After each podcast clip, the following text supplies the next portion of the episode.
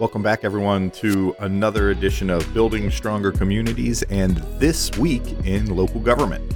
This is our quick weekly check in to talk a little bit about what is on uh, leadership's mind in local governments around the country and uh, to give you a little insight into the kinds of things we're working on and ways that uh, we think we can support communities in your development efforts, your operational efforts, and everything else that's going on at City, Town, Village, Hall.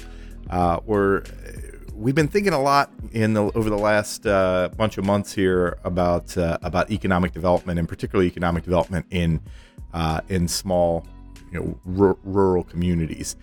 Uh, local governments everywhere are strapped. Uh, you know, don't get me wrong.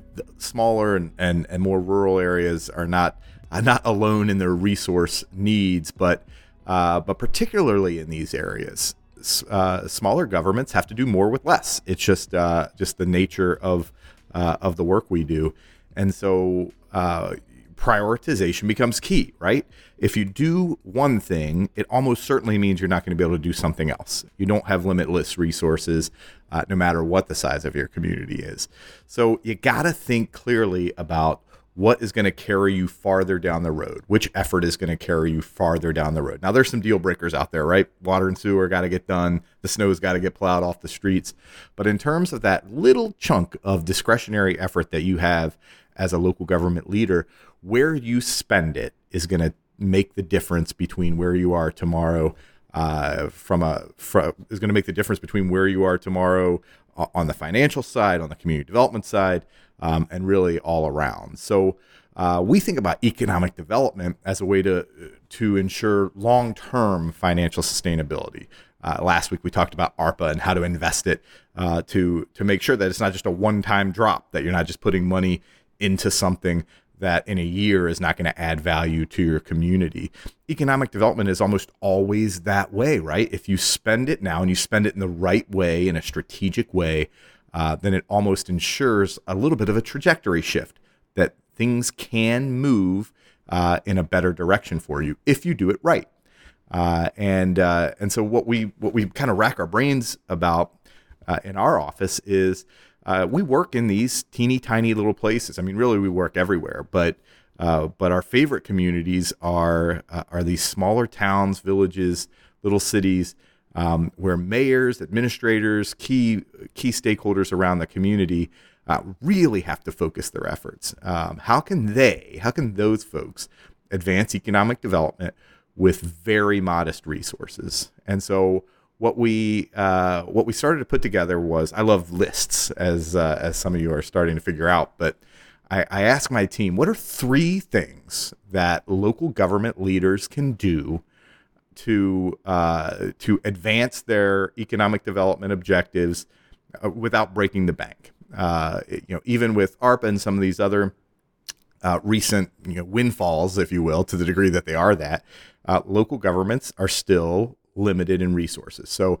if you're a mayor, what are the three things that you can do as a mayor uh, to keep your economic development program moving forward? And, and we've got three big uh, big categories that break down into into some smaller chunks. But effectively, the three categories we've got for you are know what you have, know what you want, and tell your story.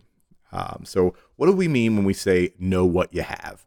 Uh, every local government, I don't care where you are, I've worked all over the country, and every little city, town, village I've ever walked into has an asset, has multiple assets uh, multiple resources that can uh, can move your community forward. You have some market potential. That's why you're there. By the way, the market isn't sympathetic. Uh, it's uh, the the fact that people are investing in your community, even in a modest way, means that you have an asset that's valuable to the market. Understanding what those assets are, understanding what your resources are, is critical um, because you're you're down the road that tell your story piece is about communicating those. So you need a really strong inventory of your economic assets. So look around your community. Think about what is attractive to uh, to an investor. Think about what in your community, what's special about your community that would bring an investor uh, to town. Think about why you're there. Think about why the the Chamber of Commerce president is there. Why are these folks continuing to invest in the community day to day to day? Um, if if you've got a downtown, if uh, if the central business district or the historic district is something that you you have on your radar as a potential economic asset, get an understanding of what's out there, what's vacant, what's underutilized uh, in terms of building stock, and why is it staying that way? What's keeping it vacant or underutilized? Um, this is knocking on doors, right? Uh, you know these property owners in a lot of cases, particularly in smaller communities. Most mayors can just rattle off uh, the names of of the property owners in the community. Uh, if you don't already know the answers to these questions, take these guys to lunch, take these guys to coffee, and say, okay, you know, one, two, three Main Street. It's been sitting there for five years. What needs to happen to move it off the dime? What are your hopes and dreams about uh, about what this property can become? Uh, so so get an inventory of that and uh, and and really get a clear picture of what needs to happen to to move some of these properties forward. Similarly, if you're thinking about industrial sites or other greenfield development opportunities, take the same kind of inventory. Go to the county uh, records database, and typically a, a, lot of most counties today have a nice GIS system set up where they they've you could print an aerial map of uh, of your entire community uh, and draw lines around those larger parcels, particularly those that are on key transportation arterials or those that have already been identified for industrial or, or other development. Inventory that, understand how much acreage is out there in how many parcels with how many owners, understand the, the infrastructure and environmental concerns, you know those are those are typically you know back to that you know in that conversation with the downtown property owner there's a reason that big flat piece of ground is is sitting there and has been sitting there. Um, understand what that is uh, and uh, understand the hopes and dreams of the owners. Everybody owns a piece of property for some reason. Most people don't just uh, fall into property and and think about it as some uh, as as just some asset to be set on the shelf. They have an idea about what they want to do with it. Understand what that is. Um, and then catalog all of this somewhere. Your downtown information, your your greenfield information, put it all somewhere. It doesn't have to be a fancy website. It doesn't have to be any kind of slick marketing brochure. This piece is just about knowing what you have. So create a spreadsheet. Have a legal pad uh, that has all this information on it. If you know what you have, you're already one step ahead of where you were yesterday and where a lot of communities are. Um, we we we li- literally walk into town hall and say, you know, what what's on your plate, mayor? What do you want to see moved? And and a lot of times he'll say, you know, we, we really don't even know what we have. So that's step one. Step two is knowing what you want to do with it, right? Knowing what you want your community to be in 5, 10, 15 years. Um, hey, plan- planning is critical. And I'm a planning consultant in a lot of ways. I, I do work uh, with comprehensive and long range planning with communities. Um, but every plan doesn't have to be, you know, this this large scale, total community effort, multi year uh, process. Uh, this process, you know, what we're talking about today, is just about getting a clear understanding of what your community wants. So. Uh, we want to create a little plan, but it doesn't have to be any kind of a monster. It's something you can take uh, in in small chunks the first step I tell every community when they're thinking about planning is public engagement is key. And, and in this case, I just mean understanding what the public wants to be done with, uh, with your community's asset, where the public wants the community to be in the next, in the next five to 10 years. Um, and this can be done pretty simply. I mean, you can put a 10 question survey out there. If your community has any kind of, uh, uh, you know, internet uh, adaptation, which is our adoption, which is to say, you know, if people are using the internet or using social media in any any regular way, then you can throw a, a Google survey together uh, and uh, and just pump it on your website, put it out on your Facebook page, have the have the city council, town council, village board do that.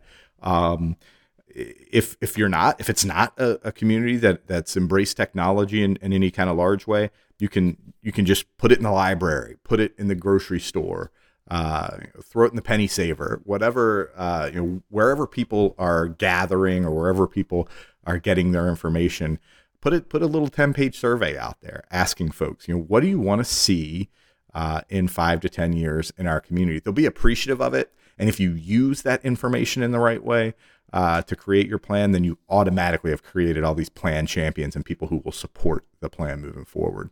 Um, get the leadership around the table. And this cannot be at a town board meeting, city council meeting. It has to be in a session that's designed for this. And it doesn't have to be a full day, it can be a couple of hours. Take a long lunch uh, and sit down and say, okay, here's the information that we got from the public. Here are our assets um, in front of us, and here are the gaps. Uh, based on what we've heard from the public, based on our own uh, aspirations for the community, based on the condition of our assets, we need to establish a clear, unified vision um, it needs to be aspirational, right? We're, we're, trying to move the community forward, so we're going to be reaching for something, uh, but it also needs to be authentic. Don't don't say you want to be something that you really don't want to be, and don't say you want to be something that that you really can't be. Right? Uh, we're we're we're all limited by geography, by by you name it, natural resources. Uh, we've all got some limitations. So don't say you want to be Manhattan if the community doesn't want to be Manhattan. Most communities don't, by the way. Don't say you you want to be uh, you know, San Diego if you're in in you know upstate Maine. Uh, there's a there's an environmental challenge there that's that's going to uh, separate you from San Diego. But if you're aspirational, which is to say, if you if you show that you've got some drive and you're authentic, which is to say that you understand the conditions that your community is facing, uh, then then you are and, and you create a unified statement that people can stand behind, then then you're ahead of the game. It, this is this this vision statement is a communication to the world on what your community is after. And I'll tell you, the more developers I talk to, we work with them all the time. They tell us we just want to know what they want. We just want to know what the community wants. Uh, and it's tough to nail down the community, right? Uh, the city, the town. Um, but if you can, if you can do some of that legwork for them and put it out there, uh, then you're going to attract the right people. So now you've got an understanding of your assets and an understanding of where you want to be, where we are, and where we want to be. There's a gap there. There should be, right? Because we're talking about aspirations. We're talking about reaching for something.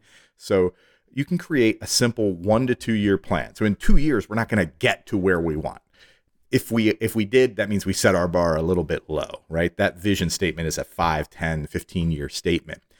This 1 to 2 year plan are the first and typically easiest things that we can do to activate our assets right? What is the first smallest thing that we can do? What's the first domino we can tip over to activate our assets and start to close the gap between what we have and what we want that's that's really all the plan that you need honestly right? You you need to understand from the public what they're after. You need to get the leadership's uh, the uh, uh, unity behind that message. You need to be clear about it establish it as where you're going and you need the first couple years of actions. That's all you need in a plan. Um, so that's what knowing what you want is about. And then finally i think you know one of the more critical pieces of this once you have those first two pieces done is telling your story do, do not, you know, your that little plan that I just laid out is probably less than 10 pages. Don't take those 10 pages and put them in your in your clerk's uh, file cabinet under plan, right? That's where it will stay, by the way. Out of sight, out of mind, it goes away. The public will start to feel like they're disconnected from it. Uh, you'll lose your plan champions. You'll get no action moving forward. You need to take that vision statement and your action plan and stamp it on everything. Put it everywhere. Your vision statement in particular, put it everywhere. Um, if you if all if the way you communicate with your community is through the bulletin board at town hall, put it there. Drop it in the penny saver. Drop it in the local newspaper. If you have a website, put it on your website on the front page. This is what we want to be in 5, 10, 15 years. Social media bump it once a week, bump some piece of it once a week. Here's a problem we're wrestling with. Acknowledge to your community, hey, we set this goal and we're having a challenge reaching it. Anybody got an idea? I mean, you are going to get the world at your feet if you open the door and and say, hey, we need we need some support here. But you got to tell the story. You got to tell the story. Take it on the road. Go see regional leadership, county leadership, regional economic development folks. Go to the state, your state legislators go to federal leaders, your federal legislators, key property owners. Remember back when we knocked on doors and said, "Hey, what do you want your building to be?" Well, show them, "Hey, we're working on this." Um, so let property owners know that we're we're down the road on this stuff.